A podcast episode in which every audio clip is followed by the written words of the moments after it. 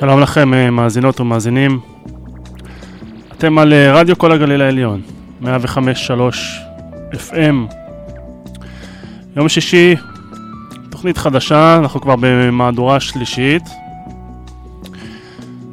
והאמת שאני שמח לבשר שנמצא שם לתוכנית, מה אתם יודעים? אז uh, אתם בטח סקרנים, והשם הוא מי ישמע. כל יום שישי, בין שלוש לארבע, אני חיים אגמי. מקווה שאני אנעים לכם את הכניסה לשבת, או סתם שעה בשישי. האמת שלא סתם, שעה מכובדת. אז מי ישמע?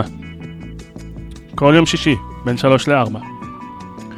אנחנו נתחיל כרגיל עם הסיפור השבועי שלנו. הסיפור שלנו הפעם קוראים כמה עולה לשאול את האנשים הלא מתאימים את השאלה הלא נכונה. רבים מהדיירים בבניין משרדים רב-קומתי בניו יורק התלוננו על זמני ההמתנה למעליות. בעיקר בשעת השיא, כך נראה להם, שירות המעליות היה ממש איטי ונמאס להם להמתין. חלק מהם הודיעו למנהלי ההחזקה של הבניין שאם הבעיה לא תתוקן מיידית, הם מבטלים את חוזה השכירות ועוברים למקום אחר. ההנהלה לקחה את האיום ברצינות, הזמינה מהנדסים וביקשה מהם לקבוע מה יהיה הפתרון הטוב ביותר. המהנדסים בדקו, דנו, והמליצו להזמין חברה שמתמחה בשיפור ביצועי מעליות, כדי שתאיץ את זמן הנסיעה. אבל ההנהלה שכרה חברת מומחים לשיפור ביצועי מעליות. הם עבדו על מעלית אחת, אחר כך עבדו על המעלית השנייה. הצליחו להאיץ את מהירות הנסיעה במספר אחוזים, הגישו חשבונית ועזבו. אבל הדיירים המשיכו להתלונן. ההנהלה ביקשה מחברת יחסי הציבור שלה לשווק את מהלך הבדיקה והתיקון, שידעו כולם שהיא לקחה את תלונות הדיירים ברצינות. אבל הדיירים המשיכו להתלונן. שוב הזמינו מהנדסים שיבדקו, ואחרי סדרת בדיקות רציניות מאוד, הודיעו המהנדסים להנהלה שבגלל גיל המבנה לא ניתן להצדיק כלכלית כל פתרון הנדסי. זה המצב וההנהלה תצטרך לחיות עם הבעיה לצמיתות. והדיירים כמובן שהמשיכו להתלונן. ההנהלה הנואשת כינסה את עובדי החברה כדי לנסות ולברר מה עושים עם השוכרים המאיימים לעזוב.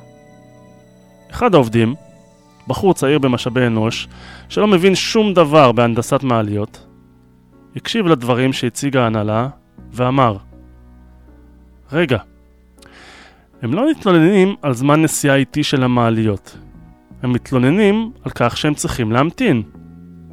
בינינו, כמה זמן באמת ממתינים? לא הרבה, אבל ההרגשה היא שלוקח למעליות הרבה זמן להגיע, ובינתיים משתעממים. כשמשתעממים, מתלוננים. אנחנו צריכים לפתור עבורם את בעיית השעמום לדקה-שתיים ולעזור להם להעביר את הזמן בנעימים. מה אם נתקין מראות בצידי המעליות? הדיירים שממתינים יוכלו להביט על עצמם, או זה בזה, בלי שיראו שהם עושים זאת. זה משהו שמעביר לאנשים דקה-שתיים בנעימים. ומאז, אם לא הבחנתם בזה עד היום, יש בלובי של כל בניין רב קומות, מראות, או לפחות קירות בוהקים בצידי המעליות. הממתינים למעליות יכולים להציץ על עצמם ועל אחרים, בלי למשוך יותר מדי תשומת לב, שזה משהו שאנשים אוהבים לעשות לדקה-שתיים, עד שמגיעה המעלית.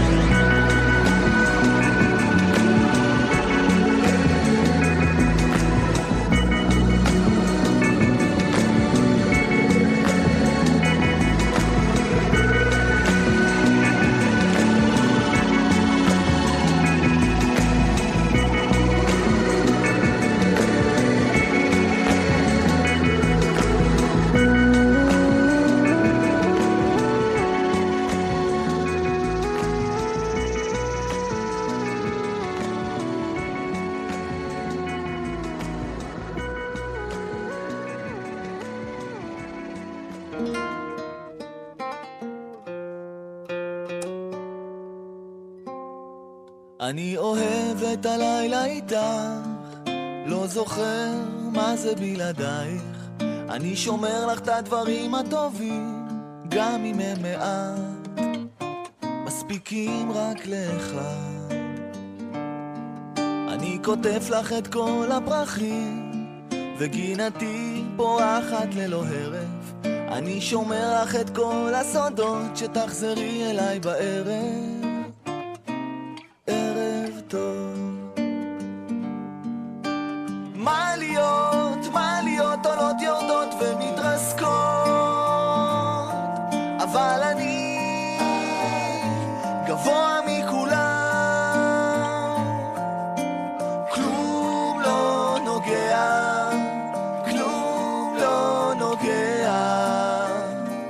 רק המבט שלך.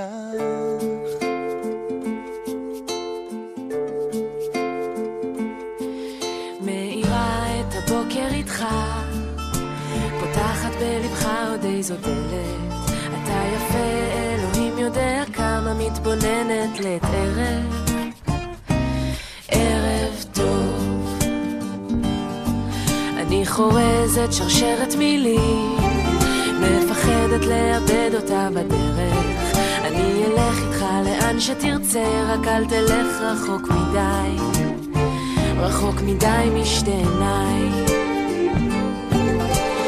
מעליות, מעליות עולות יורדות ומתרסקות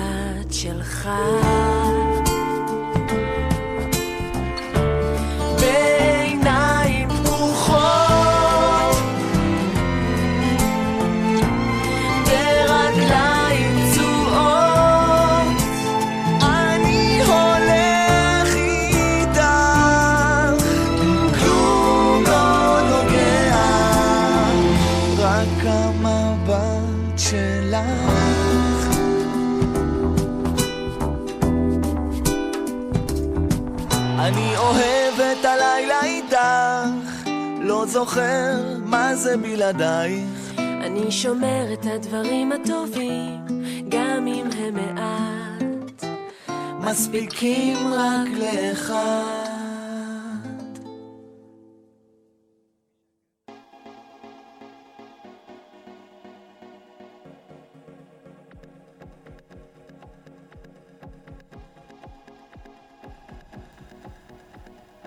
כן ארץ לזקנים, מאיר שלו.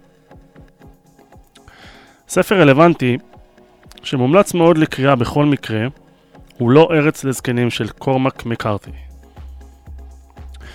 לא אחת אני שב ומעיין בו ומתפעל ממנו, אבל עתה נזכרתי בו רק בגלל שמו, כי אחרי שנים של ביזוי, התעלמות והזנחה, בעיקר כשמדובר בניצולי שואה, אפשר לומר שישראל היא כן ארץ לזקנים. הם הראשונים לקבל את החיסון, והדבר מעלה על הדעת את האפשרות שיהיה להם רוב מכריע באוכלוסייה. זאת אפשרות אופטימית, בעיקר אם יתחילו לגייס אותם לצבא. במלחמות תהיינה הפסקות תה, בקשר ידברו על נכדים, ושעת צהריים חובה. ייתכן שזאת הסיבה לכך שבזמן האחרון מתרבות הפרסומות לדיורים מוגנים למיניהם, שפעם נקראו בתי זקנים. מעניין, את השם גן ילדים לא החליפו אף פעם, אבל לבית זקנים ממציאים כל הזמן תחליפים מרוככים. כיוון שהשלטונות כבר מגדירים אותי כזקן, אני מאזין לתשדירים האלה בתשומת לב, והבחנתי בדבר מסקרן. כל הזקנים והזקנות שמופיעים, מוצגים ומדברים בתשדירים האלה, אמיתיים או שחקנים, הם אשכנזים. הן על פי שמותיהם והן על פי מבטאם. אני תוהה, מה ביקש המפרסם לומר? זקנים יקרים, בואו אלינו כי אצלנו אין פרנקים? או הספרדים יודעים לטפל בזקנים שלהם יותר טוב מהבוזבוזים ומשאירים אותם בחיק המשפחה? אגב, בילדותי עוד ניצבו בחלקו המערבי של רחוב יפו בירושלים שני בתי זקנים, אשכנזי וספרדי, על פי הגדרתם העצמית, שהוקמו על ידי נדבנים. סמוכים להם גם בית קברות, בית יתומים, בית יתומות, בית משוגעים ובית חינוך עיוורים. כל אלה יחד היו הפרומו של ירושלים, או הטריילר הרשמי שלה, ונתנו לאורח מושג על טיבה של העיר שהגיע אליה. לענייננו, על בית הזקנים הספרדים נכתב אז בית זקנים וזקנות הכללי לכל עדת ישראל בירושלים. ובתוך בית הזקנים האשכנזי היה גם בית כנסת ספרדי. ככה זה כשאין פרסומות ומפרסמים, אלא סתם אנשים נדיבים וטובים והגונים.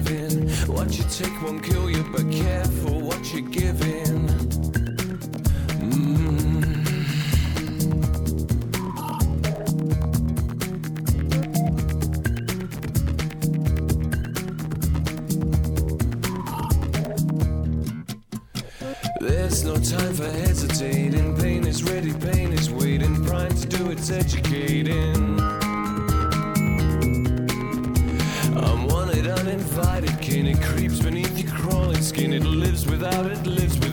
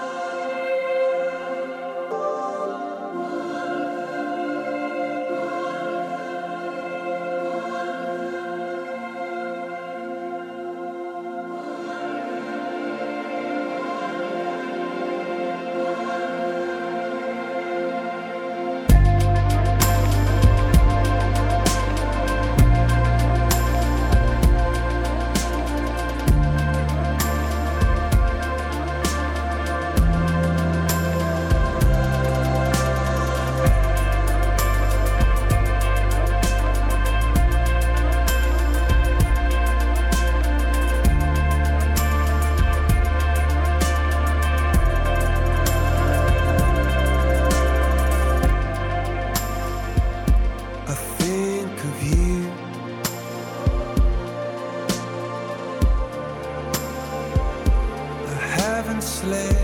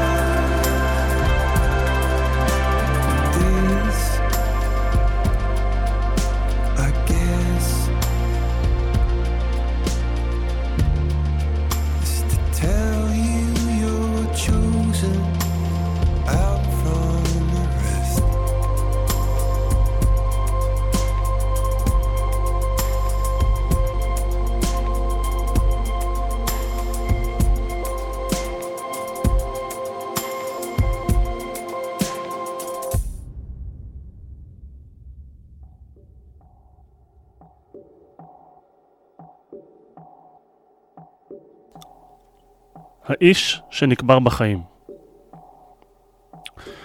אוגוסטין קורטולד, סוכן בורסה צעיר מלונדון, השתעמם בעבודתו. עבודת הניירת שיעממה אותו. עמיתיו שיעממו אותו, עזה הייתה שאיפתו לעשות משהו מסעיר יותר בחייו. בשנת 1930 נודע לו שהם מגייסים מתנדבים למשלחת שמטרתה לערוך תצפיות מזג אוויר בתחנת אייסקאפ, תחנה שהוקמה במיוחד לשם כך על כיפת הקרח של גרינלנד. התחנה נבנתה בגובה של 2,600 מטרים מעל פני הים, ובמרחק של 180 קילומטרים ממערב לבסיס הראשי של המשלחת. והיה שם קר, קר מאוד. נתונים על מזג האוויר בגרינלנד שמצפון לחוג הקוטב היו נחוצים ביותר. הנתיב האווירי המהיר ביותר מאירופה אל אמריקה הצפונית עבר מעל לכיפת הקרח. אבל איש לא ידע איזה מזג אוויר שורר שם, בייחוד בחודשי החורף. אוגוסטין קורטולד נסע לברר זאת. הוא יצא מחוף גרינלנד עם חבורה שמשימתה הייתה לספק לתחנת החורף מזון ודלק די הצורך לשני אנשים. אבל מזג האוויר הנורא האט כל כך את המסע עד שרוב המזון שנועד לתחנה נאכל בדרך אליה. נראה שיהיה צורך לסגור את המקום, כתב אחד מחברי משלחת האספקה. אבל קורטולד חשב שחבל לזנוח את מטרתה של המשלחת רק בגלל מחסור במזון. חישבתי, ומצאתי שאצליח לשרוד שם לבדי חמישה חודשים, כתב לאחר מכן. מאחר שהיו לי כוויות קור באצבעות הרגליים, לא היה לי שום חשק לעשות את כל הדרך בחזרה. לכן, החלטתי להישאר שם, לבדי, ולהפעיל את התחנה. כוויות קור באצבעות הן סיבה תמוהה להחליט לשהות על כיפת השלג של גרינלנד בעיצומו של חורף, אבל מבחינתו של קורטולד הייתה בכך מידה של היגיון. לפחות יהיה באפשרותו לתת מנוח לרגליו לחודשים אחדים. זמן קצר אחרי שהשתקע בביתו החדש, החל לרדת שלג. שלג כבד. האוהל הקטן שלו נקבר בתוך השלג שהלך ונערם, עד שרק קצהו של צינור האוורור בלט מעל פני השטח. עד מהרה היה האוהל מכוסה בשלג כל כולו, וקורטוד למעשה נקבר בחיים בתוכו. מלאי המזון והדלק שלו הלך ואזל, ולא הייתה לו שום תקשורת עם העולם החיצוני.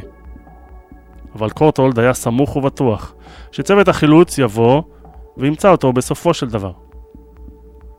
עם כל חודש שחלף בלי עזרה, גבר ביטחוני שהעזרה בוא תבוא, כתב לימים.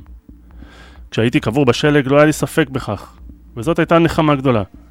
אין לי שום הסבר לאמונה הזאת, אבל כל הזמן הזה ידעתי בוודאות שאומנם אני חסר אונים לעזור לעצמי, אבל יש כוח חיצוני שפועל למעני, ואני לא אשאיר את עצמותיי על כיפת הקרח של גרינלנד.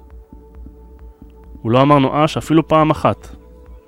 במקום זאת, חלם על אש שואגת באח ועל אשתו מולי, ששרה למענו.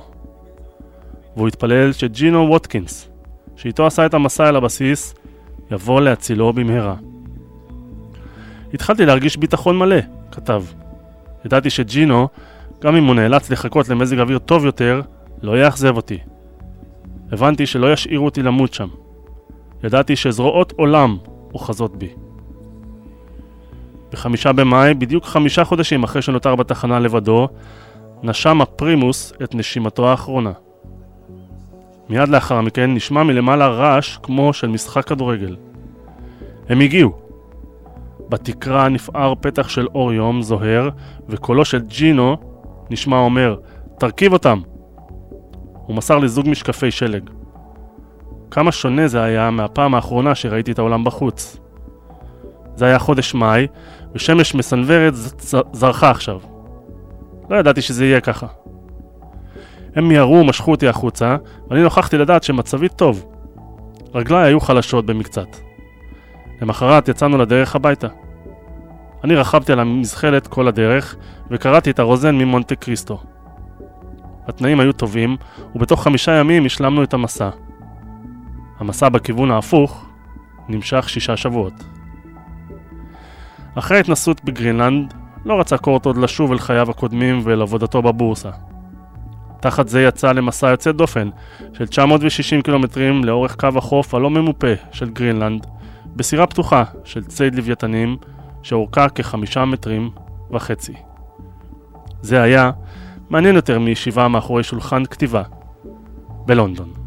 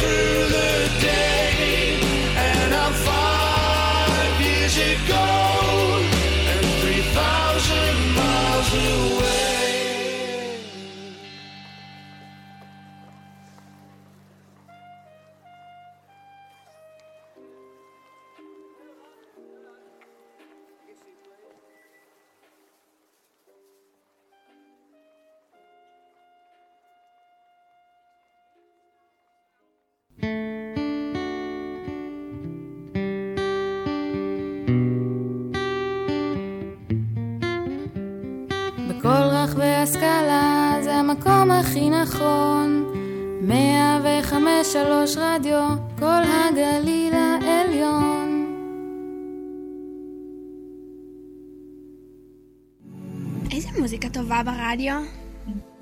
כאילו, ב-105.3?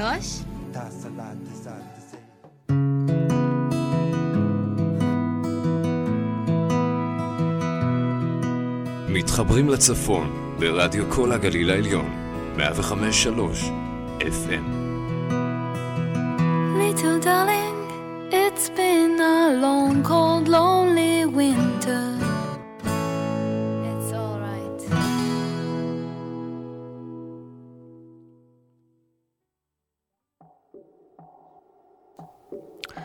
חזרתם אלינו לרדיו כל הגליל העליון, 105.3 FM. תוכנית מי ישמע, זה השם החדש שלנו. אתם מוזמנים לשלוח לנו הודעות, הודעת וואטסאפ, לטלפון 054 993 1053, טלפון אך ורק לוואטסאפ. אתם יכולים גם uh, להתקשר אלינו, הטלפון שלנו באולפן זה 04 6959 503. אשמח לשמוע הערות, תגובות, מה שיבוא לכם. דידי מנוסי כותב על טקס חנוכת. בכניסה אל ביתי, הקטן בשיכון, נזדקרה מדרגה הזקוקה לתיקון. במיוחד באשר התנכלה אנושות לרגלי האורחים ועשתה לי בושות. אז הזמנתי קבלן שבדק את הסף וגמרנו על סכום עם מס ערך מוסף. ולאחר זמן קצר שהוכפל בשלושה, פערה את ביתי מדרגה חדשה. לשיפוץ על הזה המרשים כתמונה מגיעה, כך חשבה, ועדת השכונה. חנוכה ממלכתית ועצרת של עם, אי לכך היא הזמינה את כבוד הרוהם.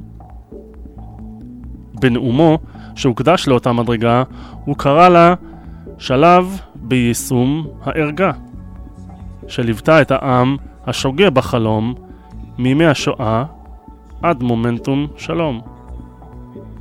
בקיצור, לאחר כל ברכות מי ומי שהפכו מדרגה להישג לאומי, שמתי שלט קדוש, לא לדרוך, לא לשבור, ומאז הכניסה אל ביתי מאחור.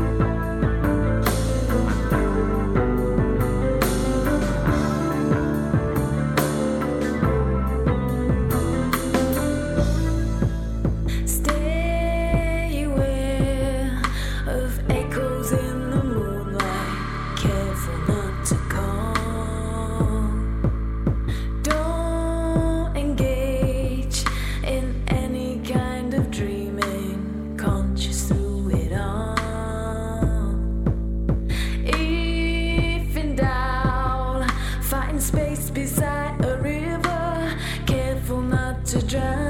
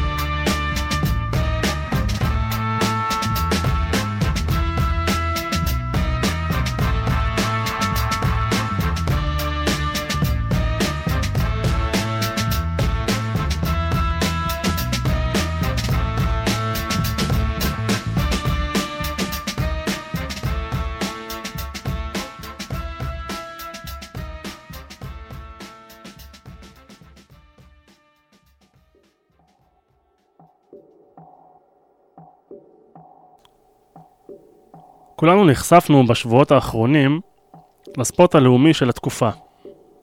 המצאת תירוצים בסגנון חופשי.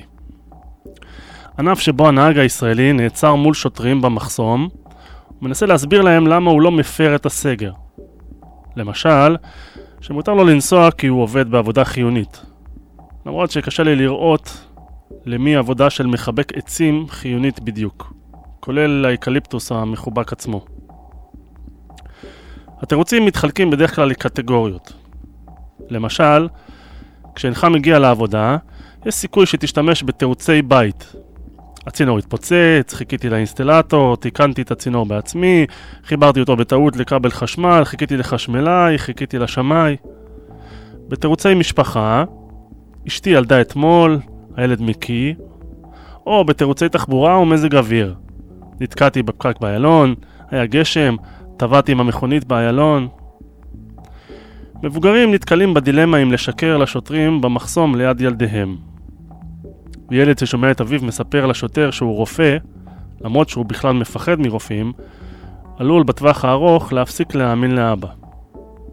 מצד שני, כל ילד ישראלי כבר שמע את אימא משקרת מדי לילה בשירת נומי נומי, עם השורה האלמותית אבא הלך לעבודה, יביא לך מתנה. גם הילד וגם אמו יודעים שאבא רואה עכשיו הישרדות בסלון ותוקע פיצוחים. חשוב גם להיערך לשאלות נוספות של השוטר אחרי לאן זה. אם אמרת, אני עובד בחברת החשמל, השוטר עשוי לבקש לראות אישור עבודה, או לשאול באיזה תפקיד. התשובה, אם היית רואה את חשבון החשמל שלי, היית יודע שאני חיוני לחברת החשמל לא פחות מהעובדים, חביבי, אני מפרנס אותם. רק עשויה לך לעלות בעוד אלף שקלים. אם אתה במכונית ומתכוון לומר שאתה עושה ספורט יחידני, יש מצב שהשוטר יתעקש לברר, אז למה אתה במכונית? התשובה, גם מרוץ מכוניות זה ספורט יחידני, לא צפויה להתקבל. אם בחרת בתשובה אני עובד חיוני, למרות שאין אישור כזה, ההסבר אשתי חושבת שזה ממש חיוני שאני אצא כבר מהבית, לא יתקבל. אם השתמשת בתירוץ של אני עובד במכבי אש, לשים במושב האחורי צינור השקיה מגולגל לא יעזור לך כדי לשכנע, וכדאי שתתאמץ יותר. גם ניסיון לשכנע שאתה איש צוות רפואי ועובד כליצן רפואי שמצחיק חולים, לא יעבוד. כנראה. אם ההסבר המשלים יהיה, אני מצחיק את המשפחה והם חולים עליי.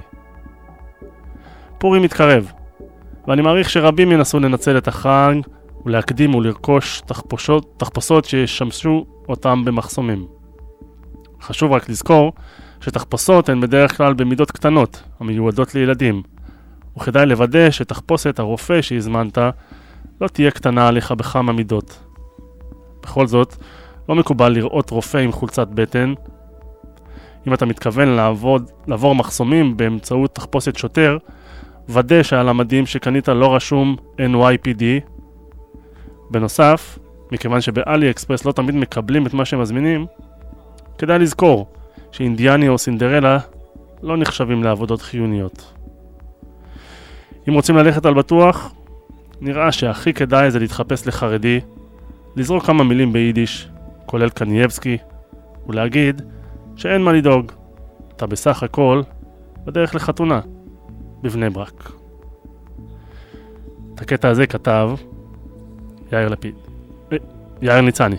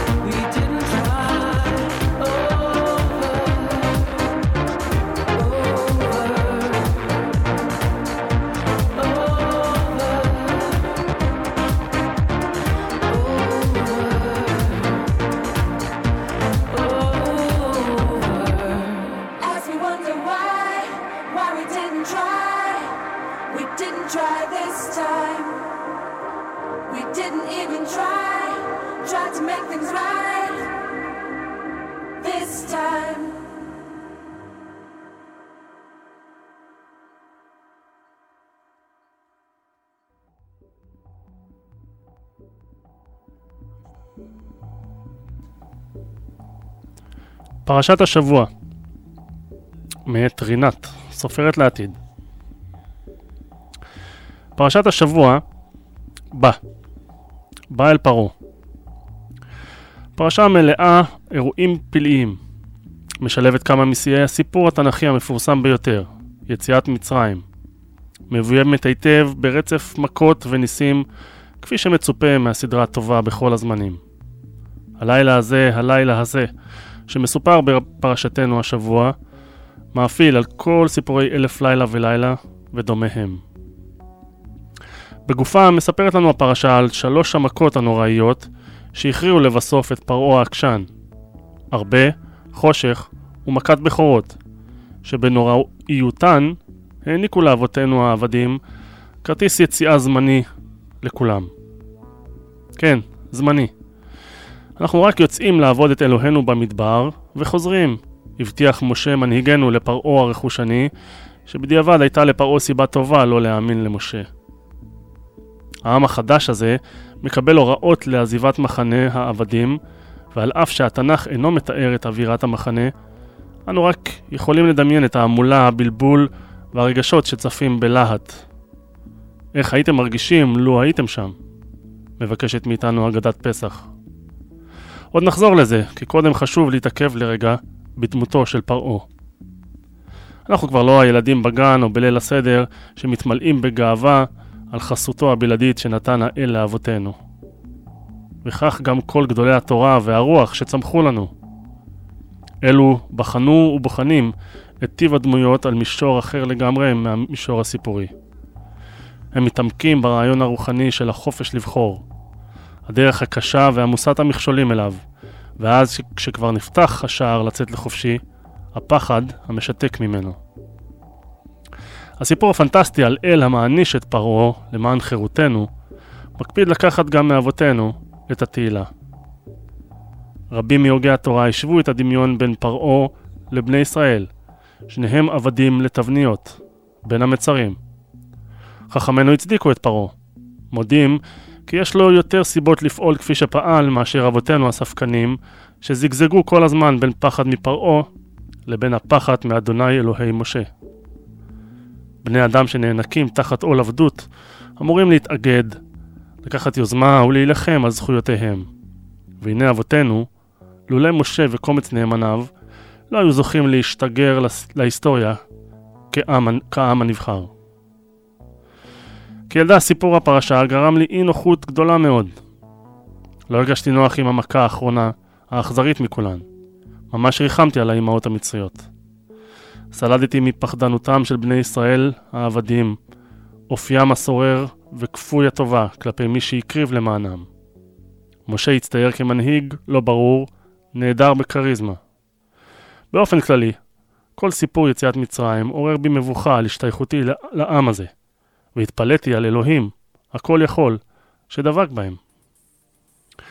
כמובן הקפדתי לא לבטא זאת כלפי הסביבה, חלילה, יחשבו שאיני נאמנה לעמי ולמסורת העתיקה שלו.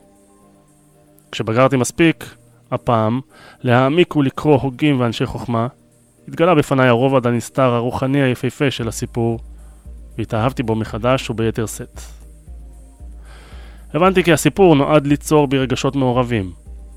סיפור יציאת מצרים הוא סיפור אפי, שבא לטלטל בנו את העבדות לתבניות החשיבה, לאמת אותנו עם הפחד להשתחרר מהן בכל רגע נתון. תראו כמה קל לנו לחשוב כי עולמנו נהרס בגלל נגיף שגוזר עלינו גזרות וקשיים. פרשת השבוע הזו, כמו מפה ליעד נחשף, מסמנת אבני דרך וחושפת לנו כי למרות הפחד והקושי, גם ממכת הקורונה, נצא אל החופשי.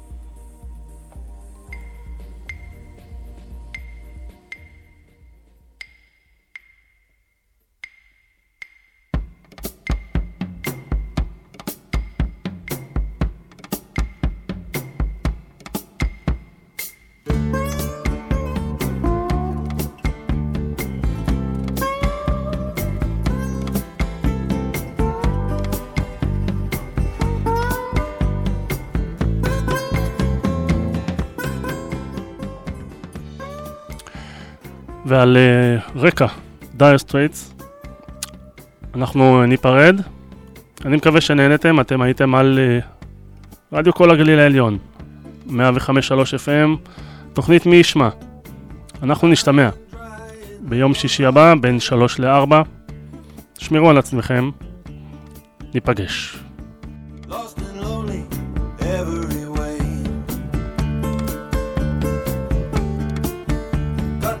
clouds all around sky up above. Yes, I need.